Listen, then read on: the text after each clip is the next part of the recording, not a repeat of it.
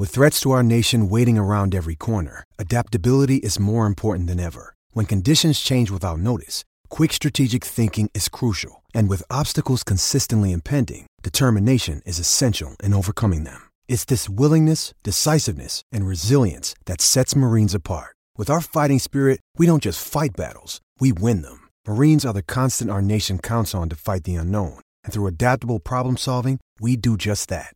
Learn more at marines.com. Now, number one for podcasting.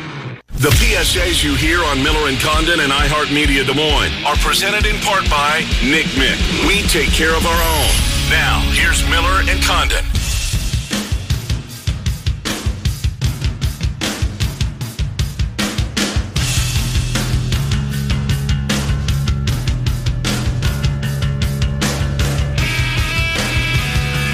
One hour down, one more to go. It's Miller and Condon on 1460 KXNO and 106.3 FM. Ken stepping aside here for a few minutes, kind of taking my baby under my wing. This is an idea came up last week as we were trying to figure out in this ever changing world what we were going to talk about in sports. And I came up with this idea every day for the foreseeable future. We're going to look back inside of our state borders and some of the great teams in sport history. We are this week, we have talked about the Elite Eight team from Iowa State basketball. We talked about the 2002 Iowa football team that made the run to the Orange Bowl. Yesterday, had a chance to talk with Austin Arnaud, and we talked about that first team with Paul Rhoads and what they were able to do, getting to a bowl game after losing their last 10 games of the season the year previous and getting to a bowl game and beating Minnesota in the Insight Bowl. Today, we're going with the Northern Iowa Panthers. It was a decade ago. That's right, 10 years ago when they shocked the world and they beat the number one overall seed, Kansas Jayhawks. We've seen number one seeds go down. We've seen them lose in the round of 32. This wasn't the first time that it had happened, but the impact of it and have it happen with a mid-major program like Northern Iowa and doing it against the number one overall seed. Not all number one seeds are created equal and you'll see this one and the domination that we saw at times out of this Kansas Jayhawks squad throughout 2010 and the way that UNI went toe to toe with them. So we're going to dive through it. We're going to talk about the season. We're going to look back at what we saw in this year and what a season it was for UNI. Just an incredible run. A team that came in with expectations. This wasn't an out of nowhere kind of season or anything like that. There were expectations with this squad. They go 30 and 5 in the year. 30 and 5 during the season overall. They win the MVC conference tournament. They went down there as the number one seed, the champions of the regular season. But in the non conference, it got off, in fact, to a rough start. Even with those expectations, they knew that they were going to have to put together a very solid resume to get themselves in consideration to be an at large team. We've seen in this recent history, as we look back to 2010, the MVC was still as you knew it for a long time. Creighton was still there. Wichita State was still there. It wasn't the Wichita State that they grew into, though. That's another thing to remember. But still, you had to have a very nice season overall in order to get in. They had an opportunity early on. They went down to the Virgin Islands to play in an exempt tournament down there after their opening win against Denver. What do they do? They lose in the first game to DePaul. Because of that, they don't get some of the op- bigger opportunities that would have been on their schedule and on their resume. And then they won the next two games. In the grand scheme of things, didn't really help the resume all that much. East Carolina and Boston College. They win at Hilton. They beat Iowa State 63 60. They throttle Iowa in the McLeod Center. I think a lot of people remember that game very vividly. Fran McCaffery being ejected from the McLeod Center at the final game that was played at the McLeod. But that was going on. They continue. They win the rest of their games of the non conference. In MVC play, just three losses. Road games against Wichita, Bradley, and Evansville, the second to last game of the year. They go into the conference tournament, though, with a 25 and 4 record. They beat Drake in the quarterfinals. Yeah, a little bit different than what we saw a couple weeks ago. Bradley in the semifinals, and then just a dominating performance against Wichita in the championship. Our first audio clip, though, going to take you to the tournament and afterwards. This was broadcast by CBS. Dick Enberg was on the call, which was crazy as I was listening through that yesterday and, and hear Dick Enberg and that just unbelievable voice that he had. But afterwards, Ben Jacobson on the floor being asked, where the Panthers going to be seated in this NCAA tournament. Where do you feel you should be seated in the tournament? Oh, I think there are a lot of games to be played still. You know, I think we're probably somewhere, you know, in that five, six, seven in there right now, depending on how games turn out next week. Congratulations. Okay, thank you. Five, six, seven, something in that range. That was not the case. The Panthers were not a five, six, or seven. The reason for it, well, a couple of different reasons behind it. The non conference strength of schedule, though, a big component of that. That didn't turn out to be overall what a lot of people look for to move up into those seed lists. That was a big problem there. The numbers this season, Jordan Eglseder. He was out there as the leading scorer on the squad. He was incredibly good throughout the year. Eglseder for that season, he went out there and put together uh, let me find it here as we uh, scroll back through the numbers. There it is. All right, I was on the wrong page. Adam Koch, in fact, was the leading scorer. No, it was Eglseder. 11.9 points per game, seven rebounds. Koch was right behind him at 11.75 rebounds, the MVC player of the year. Your other starters, Kwadzo Ahelegbe Jr. and Ali Farokhmanesh, along with Johnny Moran. Off the bench, Lucas O'Rear, the tough guy. Freshman Jake Koch. You saw Kerwin Dunham, Dunham from Bondurant Farrar. Little Marc Sonnen, Anthony James, both those guys played at least a little bit during their freshman campaigns. That was the squad and the depth of the team. Talked about this a little bit with Ken earlier, and that's something going back. I just remember how deep this team was. And, and though it was that group of five, six, seven guys at the top, they could go even deeper. And that's what made it a little bit different. I was very disappointed though, as I was going through and looking for highlights and looking for numbers, is I really couldn't find anything, at least audio or even video wise, from the UNI UNLV game. That UNI UNLV game was absolutely incredible. It was back and forth. UNI would get the lead, then UNLV would come back. It was it was what you'd anticipate out of an 8 9 game. It came down to the wire in the end, but in this one, Ali Farokhmanesh, uh, you'll get to know that name a lot better, I think, across the country in the next game. But he hits a big shot late in the game to give the Panthers the lead. It was tied up at 66, but with just seven seconds left, Ali Farokhmanesh makes the three pointer on the pass from Johnny Moran. Moran was open. He could have taken the shot. Farokhmanesh was more open. The extra pass that led to it. UNI, in a game they didn't play great. 16 turnovers overall, had some leads in the game, let them slip away, but they get it done and get the victory against the eight seed UNLV. It was no five, six, or seven seed. It was a nine seed for the Panthers. Because of that, what do you get? You get the Kansas Jayhawks in the second round of the tournament, round of 32. Let's go to the call on CBS. Jordan Eglseder getting things going early. Eglseder, the seven footer, with a rebound by Koch, an offensive rebound for Northern Iowa, a much smaller team than Kansas. And they're going to have to get some offensive rebounds, and they're going to have to make some threes. But Eglseder has only made one three-point shot all year long. I don't know that he's the guy you want hoisting those threes.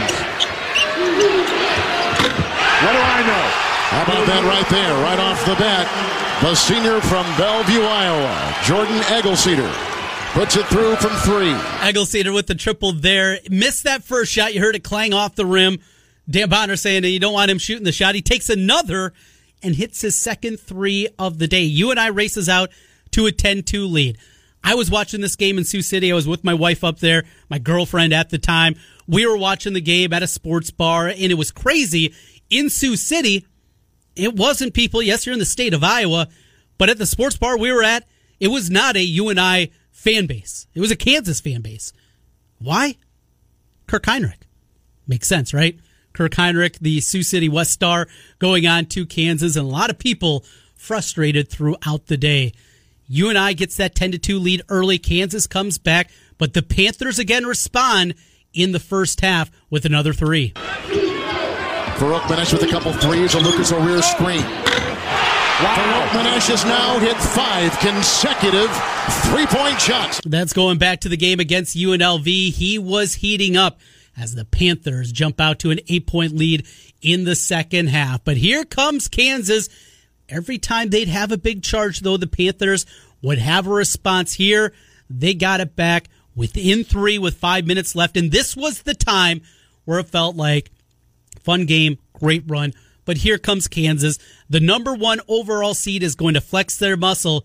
Adam Koch has different ideas. Adam Koch dancing with Markieff Morris. Big time bank shot put in by the conference player of the year. His first field goal with his fifth point right there since five minutes gone in the game.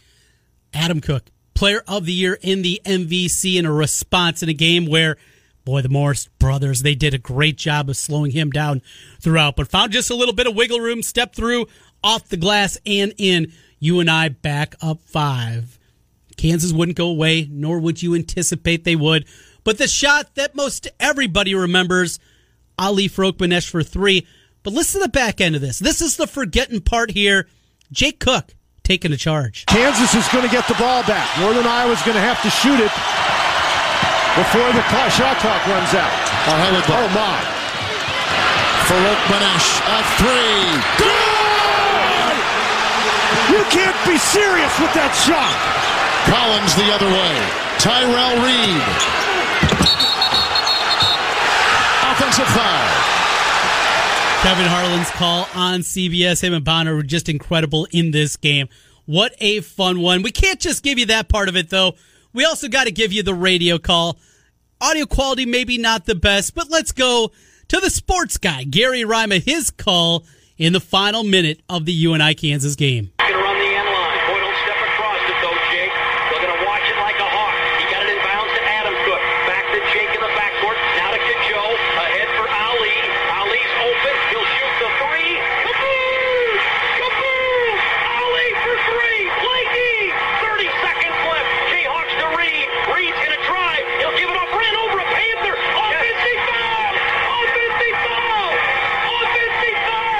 Oh, there it is. I, I, I love so many components of that. The kaboom, of course, is incredible from Rima. After the shot, though, he's hollered at him to play D. Offensive foul. It just, oh man, what a call. Gary Rima, as always, doing a great job in that one. As the Panthers get it done and they shock the college basketball world as they beat the number one overall seed and move on to the Sweet 16 with a 69 67 win against the Jayhawks. To the Sweet 16, this one, uh, a lot of what ifs. We're going to be talking with Ali Farouk coming up early on. It was all Panthers. And Ben Jacobson, uh, it's almost like a line change in hockey when he substitutes. There's Koch with a jumper inside the arc. That's for two.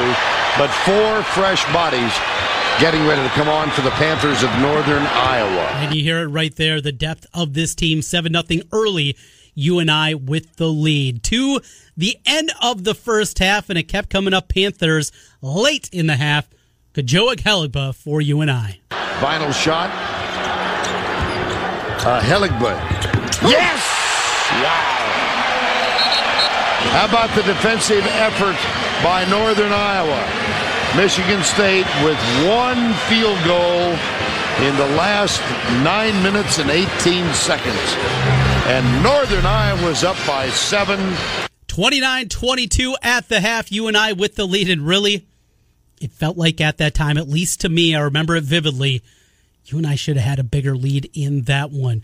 Throughout the second half, it's back forth. Michigan State makes their run. UNI, though, has a stretch where they go 10 minutes plus without a field goal. Really, the difference. The defense was on point. They were right there, but shots that they had been hitting were not falling in this one. Credit to Michigan State, no doubt. But down two, here's a name I think a lot of people in the state will remember Korie Lucious against the Panthers for Michigan State. Back outside, nine on the shot clock. 95 seconds to go. Lucious, spin, fade away. Wow. How about that dexterity and confidence? Raftery on the call, along with Uncle Verne, Verne Lundquist. 59 52, the final. Final score didn't indicate just how close that game was. That Lucious fadeaway spin move jumper gave Michigan State a 55 51 lead. Frustration, what if? That is always going to be lingering. UNI ends the season at 30 and 5. They don't get their shot against Tennessee in the Elite Eight and a chance to go to the Final Four. But what a season it was. UNI Panthers 2009 2010, our team of the day here as we look back at history of the great teams inside our state borders. We're going to dive a little bit deeper coming up next. Ken will join me as we're going to talk with a Panther from that squad that hit that big shot against the Jayhawks. Ali Farokhmanesh. He's up next. as we take you home until noon. It's Miller and Condon, 1460 KXNO and now 106.org. Kansas is going to get the ball back. Northern Iowa's going to have to shoot it before the shot clock runs out. Oh, oh my. Farokhmanesh, a three. Good! You can't be serious with that shot. Collins the other way. Tyrel Reed. Offensive foul. There was the call from CBS 2009 2010 UNI basketball team. Ken Miller, we uh, talked about the squad a little bit earlier. We're trying to track down Ali Farouk. He's got a couple of young kids that he's uh, working with at home right now, so uh, we'll see if he's going to be able to join us. But what a squad that one was. And that call, another one, talked about goosebumps yesterday with Paul Rhoads inside the locker room after the game against Nebraska. I still get goosebumps listening to this one, too. That was an unbelievable call, Trent. It really was. And, uh, I, you know, I don't remember Rima's call. I mean, I'm sure there was a kaboom or two that were thrown in, but yes. it had to be equally uh, as riveting as as, as Harlan's was. But uh, what what a spectacular! I mean, Bill Self to this day says it was a terrible shot, and a lot of basketball coaches would probably say, "What's he doing shooting the ball from there at that particular point?" And don't forget, I mean, he started out on fire in that basketball game, but yeah. had missed like I don't know, was it five or six in a row before he finally hit that shot at the end. And what a, I mean, as big a shot as the tournament's ever going to see. For them to be able to win their first round game and then meet, match up with Kansas and the number one overall seed who was 33 and 2 going into the basketball game. That one knocked them out of the tournament and killed most people's brackets. Yes, it did. Uh, as you said, the number one overall seed with that one. I do have the Rima call. Do you, do you want to hear the Rima call? I played it here. Yeah, absolutely. What, what do we got? The audio quality is not the best. This is taken off uh, basically a WAV file, but you'll get the gist of it here. You'll get to hear Rima. There's a lot of great pieces to this. The call from Rima against Kansas.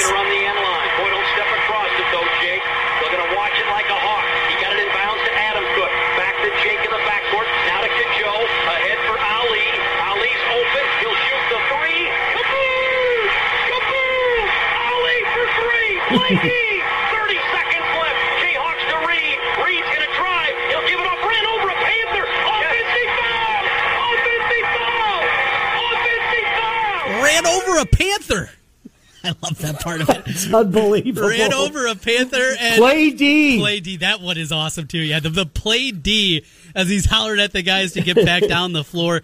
Jake Koch drawing that charge. That, that was still it was still a four yes. point game in Kansas. They had chipped away. They got it within one a couple of different times. UNI was struggling with the press, uh, and that's a harbinger of things to come in future seasons against Texas A&M and even this season against West Virginia. But Boy, that one, watching pretty much that thing is on start to finish. You can find that on YouTube. And as mentioned, it'll be coming up on CBS Sports Network next week. But seeing that game, watching that game, I had the feeling, though, early on, Eglseder hits the three right away. He takes two, hits the yes. second one after an offensive rebound. They're up 10 to 2, and they're just firing right back at Kansas every single time. I didn't have a doubt throughout that game that UNI could win the game. Not that they would, but they could win this game. Right. It wasn't a nice start, but they're going to get clubbed. I never had those feelings after the initial minute of the game.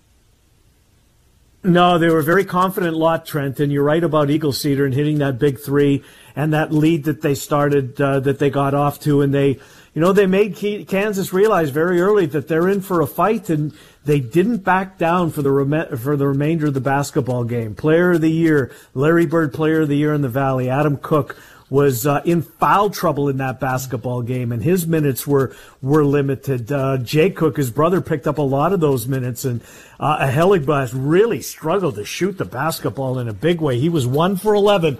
As we talked about, Farokhmanesh was hot to begin, and then you know went cold all of a sudden, and then but uh, when it counted most. Uh, you make the shot. And this is a good Kansas team trend. The Morris brothers are on that team. Sherron Collins, Cole Aldrich, uh, missing some guys, but there that this was a really good Kansas team, a Kansas team that would send a bunch of guys into the uh, NBA. You know, there's a really good piece that was um, published this morning at the Athletic, And if you are one of those sports fans listening to us that have, you know, you hear Trent and I talking about the athletic all of the time, uh, and you haven't pulled the trigger yet, they are actually offering, it sounds like you and I get paid to endorse them, and we don't, we just love it, um, that they are offering a three month, I think it's a 90 day trial to first time, uh, first time subscribers, if you will. I don't know you know, a lot of those things you have to put in a credit card and then you have to cancel mm-hmm. before the 90 days is. I don't know if that's the case. I mean, you and I both pay for it, but I know that, um, you know, if you're stuck at home, as a lot of people are, and you're looking for something to read, and if you're a Panther fan, there's a really good recap of that game at The Athletic. And again, it's a 90 day free trial that just started yesterday. So take, uh, uh, take some time and uh, and, and, read some of the very talented uh, sports writers that have made it uh, over to the Athletic. I think you'll feel the same way Trent and I do that it's well worth uh, two ninety nine or three ninety nine uh, a month. But Trent, the whole season for that team, right? This was a this was still a Missouri Valley Conference that had the two heavy heads. Yep. I mean, Wichita State and Creighton are still part of the league at this time. Northern Iowa would win the regular season. They just they cakewalked through St. Louis. Yes. I mean, they just they kicked you know what and took names in St. Louis, and then first round of the uh, of the tournament, they struggled to beat a UNLV team uh, in what would have been uh, that would have been an eight nine game, and then the winner to meet Kansas, and we saw what would happen before they would get to the Edward Jones Dome and eventually lose to Michigan State. But wow, what a team and what a league it was with uh, Wichita State and Creighton still residing in it. Yeah, Creighton that year, they were the four seed in the conference tournament. They didn't even make it to the semifinals. They got beat by Bradley. I was at that conference tournament down in Arch Madness. It was a lot of fun. And you're right. It was just dominating performance after dominating performance. The defense that that squad played. Of course, they're not going to be a quick pace team. It was a Ben Jacobson team. So efficient, though, on the offensive end. The depth of the squad that they had on and on and on. But I want to uh, jog your memory here and see if you remember much from the 2010 season. The way that thing played out, the tournament played out, and it's not crazy if you want to really dig deep here that UNI not only could have beat Michigan State and beat Tennessee in, in the Elite Eight to get to the Final Four, but even further than that, because this was the year Duke beat Butler in the national championship game. We very well could have had mm-hmm. UNI Butler in one semifinal. It was Duke West Virginia in the other one, and, and we know how how close Butler came. It's just it's crazy when your mind yeah. plays that in this one and done setting, how quickly things can change. Duke, Butler, I'm sure you remember the shot from Gordon Hayward that I can't believe that thing still oh, didn't absolutely. fall in. No, absolutely. It was it was remarkable. What a career he's had. Whether it be you, obviously banged up. I mean, come through some some horrible injuries uh, Hayward has. But no, I remember well, Trent. And, you know, the Tennessee game that was, uh, as we talked about in the first segment of the show today, just how athletic Tennessee was. Um, such a, inc- I mean, it just blew me away. Certainly would have made for a good uh, Elite Eight game should the uh, Panthers have been able to beat Michigan State. And they gave them all they wanted. They gave them all they wanted. I remember Izzo coming out early and sitting by himself on the bench. And he'd probably never seen UNI in person mm-hmm. uh, before. And he, you know, he was just taking it all in. And he was, he never looked at his team at all. It was all was sitting and he was watching UNI, watching them go through the lineup and trying to get in, in his own mind maybe some of the strengths that he was able to glean from watching that. But boy, oh boy, what a spectacular year those guys had, and Farokhmanesh and Eglseder and Lucas O'Rear and just all the guys that comprised that team going to St. Louis the way that they did. And that's when still, Trent, that, as, as you well know, you were there, I was there. That's when the Scottrade Center for that tournament was just as good as it's ever been, right? And I'm not sure it's been as good since with the two big fan bases in Creighton and Wichita State. Uh, both, but it was hard to get a hotel room back in those days. It was really difficult. You had to, you know, handicap it in your own mind who's going to be, uh, you know, playing on Thursday and might free up a whole bunch of rooms because there's no way they're going to get to Friday. And if they do, you know, you, you, you want to, you want to book yourself into that hotel because, you know, in, in all likelihood, it's going to empty out. But Oh, I love that tournament. I've told you this story before, right, about the bar that I stumbled. We used to stay at the Drake Hotel. I don't remember what it was called. It was a boutique hotel really close to the facility.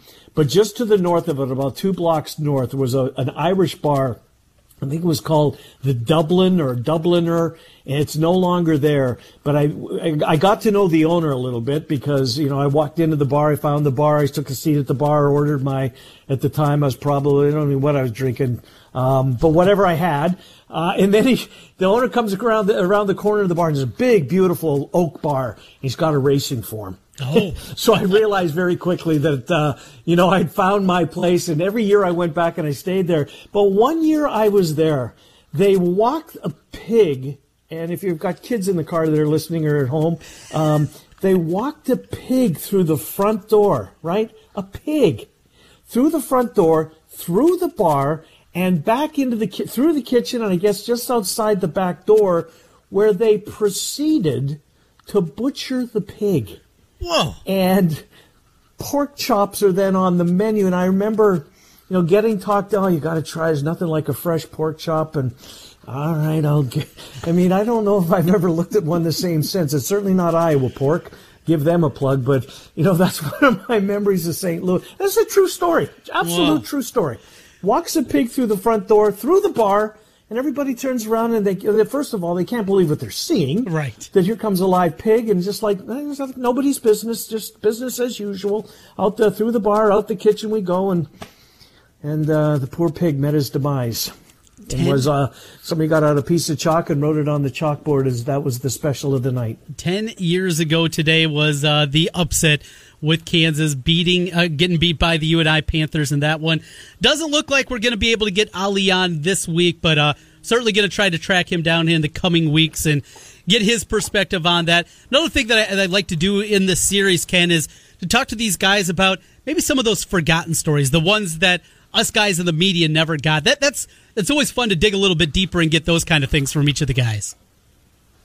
No, absolutely. I mean, there, there's always every season's got some of those, right? That uh, whether we didn't know about or some of the things that we kind of heard that had happened, and you know, we never got clarity on those, and maybe the uh, the ten year moratorium on telling those stories has worn off, and the embargo, and they're able to discuss them. But sure, I mean, Trent, we got nothing but time. I think this is a perfect opportunity to you know to relive some of those teams because you know, as you well know, one season goes and another one comes, and you put that one behind you and you focus on this one, and then rinse and repeat year after year after year. But if we don't have the here and now, uh, this is an opportunity to look back at some of those teams that moved the state of Iowa, whether you're a Panther, a Bulldog, a Hawkeye, or a Cyclone. Well, and uh, a si- four years ago today, another UNI tournament game, not as fun. It was March twentieth, twenty sixteen, up twelve with forty four seconds left against A and M. Oh, That one, it just watching it unfold. That was I had a sick feeling just watching it, not because of you know it's my alma mater things like that, just about the fashion that it happened. You're that close to go into the Sweet 16 after hitting the half court shot two days before against Texas. That meltdown, Yeah. it's it's not even a fun one to watch. I would I would love to get a Texas A&M fan and, and have a chance to talk to them and get their perspective because just the way I mean that is ripping your heart out losing in that kind of fashion. It was historic, Trent, and all the things that had to fall in line for them to get to that point. It was the last game on a Sunday night, was it Yeah, not? it was, yep. Was it not the the late game on Sunday? The tournament was going to. I think that that brought down the curtain for uh, for that weekend of the tournament. Just um, yeah, unbelievable, heart wrenching, and maybe that's one of the things we look back at some of those not bad beats, but just uh, you know uh, games that will leave a mark. And certainly there'll be a number of those throughout the state that we can focus on. No doubt. We'll reschedule with Ali Farokhmanesh here in the coming weeks and get him on as we relive today, 2009 2010, the UNI Panthers. Quick timeout. We'll come back. Put a cap on things as we come back. It's Miller and Condon, 1460 KXNO, and now 106 can build it. Kansas is going to get the ball back. Northern Iowa's going to have to shoot it before the clock, shot clock runs out. Oh, hell of a- Oh, my. Farokhmanesh, a three. Good! You can't be serious with that shot. Collins the other way. Tyrel Reed. Offensive foul. Uh, the highlight one more time, CBS. 10 years ago today, Ali Farokhmanesh hit the three, heard not just across the sports world in the state of Iowa. This was one that has lived on for a very long time as he joins us here today. Ali, good to catch up with you. A decade ago, oh boy, how things have changed. Take us back to that one, and thanks for joining us today. Yeah, thanks for having me on. You guys really, really dated me on that by saying ten years ago, but um, yeah, no, it's it's it's been fun reliving that memory and um, kind of just just seeing all the things that are popping up on on some social media things and whatnot. It's been uh been fun to kind of relive th- that moment. It's uh, a game that I remember vividly. I'm a UNI alum. I was watching it with my now wife, my girlfriend at the time. We met at Northern Iowa. We were in Sioux City. That, that's where she is from. And as we're watching the game in Sioux City, we're in a sports bar, and it was one of my first times ever being in Sioux City. And I'm shocked because it was a decided majority of Kansas fans in there. And then I remembered Kirk Hinrich. and of course that made at least a little bit more sense there. But we're in the state of Iowa, but it wasn't a whole bunch of Panther fans in there. It was a bunch of Jayhawks. Made it feel even sweeter as he hit that shot. And then Jake Koch on the back end of that, taking the charge there. Your three, I think a lot of people maybe their memory is misremembered, thinking that was a game winner or a clincher. Kansas is still within four there and coming right down. There was plenty of time for the Jayhawks to still come back.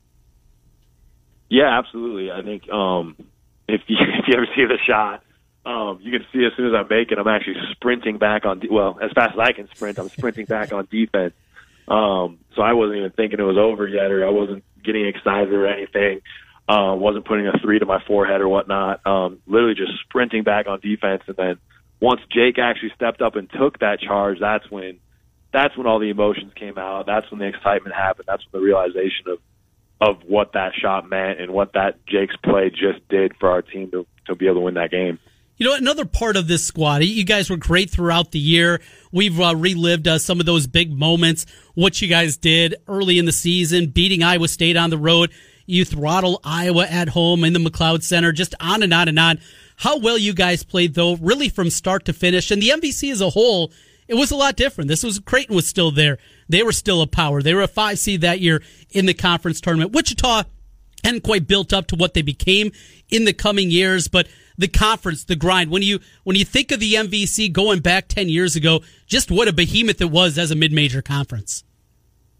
Yeah, absolutely. I mean, going in and playing at Wichita State, playing at Creighton, um, Illinois State was really good at that time too. Um, there, I mean, it was it was a tough league, and honestly, Drake had just come off their run um, the year, the two well, two years ago, I guess, um, of winning the Missouri Valley too. So there was um there was a lot of talent in the league, and it was a it was a grind. Um, and I think it really it prepared us for the tournament. I think that's the huge aspect of these things is is you want to be in a league or put your team in a situation to be playing quality games so that when you do get to the tournament you're ready to face, well, I guess face a Kansas team. We didn't play anybody like Kansas up to that point, but you're ready for those moments, and, and they're not they're not too big. And that's what was great about it too. Is we played you played Iowa at home, and we beat them by 20. Go to Iowa State, and they had a good team that year with Craig Brackins, those guys, mm-hmm. and we had to beat them at Hilton Coliseum, um, and it was a tight game too. So we had played teams of that caliber. I mean, they were in the Big 12, obviously, with Kansas, so we I guess we weren't as scared. We weren't afraid of the moment going into that game. You know, the game before you hit the three, also in that game would prove to be the game winner against UNLV. That was a, a nip and tuck game. It was back and forth, close throughout, as you'd anticipate in an 8 9 game. One that just gets forgotten because of what happened against Kansas. But that one down in Oklahoma City two days before against UNLV certainly could have gone either way. And, and I loved as I was going back and remembering the extra pass there. Could have been an open three. Who was it that passed it to you? Was was it Moran that had the ball and could have taken the shot and gave you the extra pass to you? Yep, no, it was Johnny. Johnny, um, Johnny whipped it across the floor to the opposite side to me. So it was that was kind of the definition of our team that year. It mm-hmm. wasn't like Adam was player of the year um, in our conference, but um, our four guards averaged between 12 and 10 points. So I mean, from the player of the year to the fourth leading scorer on the team was a two point difference.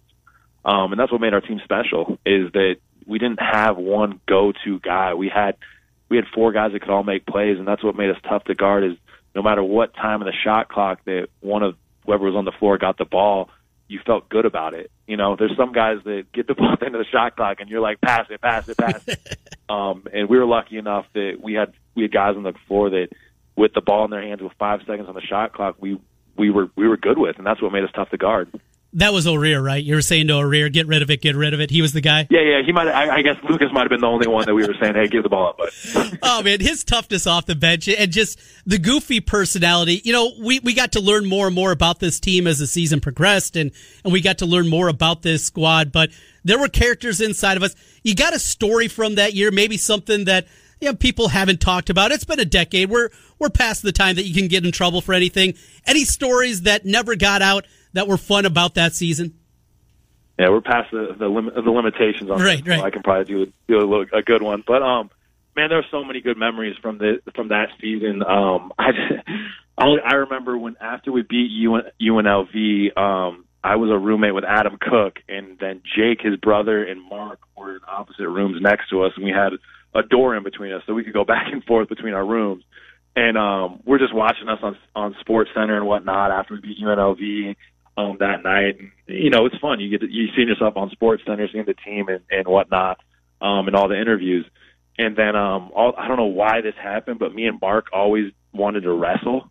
So for some reason, we're, we just beat uh, we just beat UNLV, and we're getting ready to play Kansas, and we're upstairs trying to put each other in a headlock and trying to make the first guy tap out. Um, so I, I don't know if Coach Jake knew that, but we were probably pretty close to injuring one of us uh, right before we played Kansas. I don't know if that game was going to happen. With either me or Marc might have been out after that. That is uh, absolutely love that stuff, and I can just imagine you guys going at it out there. You, you, didn't have the wrestling team trying to help out there. Heard stories of the wrestling team and basketball teams, different different universities getting into tussles together. I'm going to guess your wrestling moves probably wouldn't have translated well. Yeah, something. I mean, I'm I'm a five eleven white guy who's stocky, so I probably could have been. A, I probably would have been a better wrestler than a basketball player, to be honest. But Built for know, that. I don't know if the Panther train was going to want me to join anytime soon. Hey, uh, last thing for you, as we were just talking, Ken, my partner, and myself about this squad, and I went back and I watched the Kansas game start to finish. I watched most of the Michigan State game, and that one, you guys are up seven at the half. Ahelegbe Kajot hits a, a shot right at the horn. You're up seven, and I remember at the time feeling boy, the Panthers should be up more here. And as the second half progresses, I still maintain you guys were a better team than Michigan State. How much does that game still linger? And knowing what could have been in front of you with Tennessee in the Elite Eight, Butler's playing that year for the national championship against Duke, it was a great run, but it felt like there could have been even more looking back to that Michigan State game. Yeah, it's funny. I, um, through this whole interview, I just got chills when you brought up Michigan State more than anything else. Um, it's still it, it's that that game still haunts me more than anything else. Like it, obviously the memories of UNLV and the whole season, to be honest, and then the Kansas game mean a lot to me and all of us. But I think you ask any of our teammates, we we still talk about the Michigan State game in the sense that we felt like we were supposed to win. And I think if if you go back and watch that game, um, Adam Koch got in foul trouble that game, and he was playing really well. And they had put Raymar Morgan on me, who was a six eight guy, um, athletic defender. So they had a smaller guy on Adam a lot. Um, and we, we were taking advantage of that as much as we could, but then Adam got in foul trouble. And I think that really changed the game for us. Um, but I, I definitely, I still think about that game. I still think being, being up seven. Um, I still think about all the shots I missed that game. Um, so it's, it, it's a funny thing in sports. You, you remember the great ones, but you always, if you're lucky enough and you win enough games, you remember the losses almost more than the wins. It's one that lingers for a long time. Well, it's been a decade, no doubt. Ali, hey, we'll get you out of here on this. You're out there working with Niko at Colorado State. Certainly such a crazy time in this world with no sports going on seemingly anywhere in our country and across the world, very limited. Uh, what you guys, is it just a holding pattern for you on the staff? And I know there's transfers going on. There, there's all kinds of people making decisions while you guys are, are sitting there in limbo. So what's happening for you out of Colorado State? Yeah, I think we're just kind of just in the same boat as everybody else. Our our classes all went to online right now, um, and we're not we're not having our guys come back as of right now. Um, so they're going to be at home. Just I think it's it's safer for them um, right now than getting these kids on a plane traveling around uh, to come back. Uh, so we're we're we're definitely in limbo, and we're going to be sending them workouts and and whatnot to get them prepared for next year. And it just stinks because you, you want to be able to play. Obviously, you want to be playing right now. Um, and then if you're not playing in two weeks, we'd like to start some spring workouts with guys, but we're just kind of stuck in a hold, and it's You're seeing the transfer portal going crazy still. Um, and it's it's interesting because you're going to have a lot of kids getting recruited just over the phone. Um, some with past relationships and whatnot, but it will be interesting to see what happens with kids um, where they decide to go, um, and if they're going to trust a phone conversation or wait a month, two months before they can actually visit someone on campus. So the college basketball landscape, it was already probably going to change over the next two years, but there's going to be a drastic um, change in, in, in choices in the next month and a half that can change the whole landscape of the next year. It is, and uh, we just kind of sit and wait and wonder what the future is going to hold. Well, we'll still have memories and we'll have those forever. And Ali, you provided uh, one of the biggest ones in our state's history. Thank you so much for joining us today. Really appreciate it. I know you got some young ones running around at home, carving out a couple of minutes to talk sports. Not a bad thing, though. No, absolutely. I appreciate it, guys. I got to go back to playing uh, on the Fisher Price hoop now. There you go. Get a couple of dunks in for us, all right? That's Ali Farokhmanesh from the 2009 2010 UNI basketball team that made that run to the Sweet 16. Before we get out of here, let's get Ken back in as he uh, joins us again from his outpost in Ankeny and a little uh, talk about what we're going to be doing here going forward, an idea that we've been working on. You and I have been given the green light to uh, starting next week. We're going to start on Tuesday. We're going to offer airtime for free to a number of our local restaurants. And if you if you own a restaurant and you'd like to participate, what Trent and I are going to do is we're going to line up, you know, the phone uh, phone calls, and we're going to go bing bang boom, kind of like football Friday night, if you will, when we're going around, you know, getting all the scores from stadium to stadium. Well, we're going to give each of these restaurants a couple of minutes. We'll talk a little bit about their you know, the restaurant, how long they've been in business, if there's a website, what time their to go hours are. But you and I are going to be able to do our part. We're going to devote airtime to local restaurants. And if you own a local restaurant and you'd like to participate, uh, come on the air with us live for a couple of minutes and do a, a mini interview, if you will. Um, the best way to contact us and get in the queue is to simply email, uh, I guess email myself, Ken Miller Show at gmail.com. Of course, as we said, Trent and I don't have iHeart uh, emails as we're not employees. We're contract workers. So Ken Miller Show at gmail.com. Uh, send us an email. We will make sure that we get you on Tuesday or Thursday. And if this is popular, Trent, we may expand to two, two, three or four days a week. I mean, it's not like we're missing any sports stories. So Ken Miller Show, Restaurant Radio, starting next Tuesday. Ken Miller Show at gmail.com if you want to be part of it. And it is Central Iowa to go, KXNO, and all the iHeart stations. You can find information, your favorite restaurant coming up this weekend. Want to order takeout, want to order delivery, centraliowa2go.com is where you can find it. That does it for the program today. Thanks to everybody for listening in. Miller and Condon each and every weekday from 10 to noon right here on 1460 KXNO and now 107.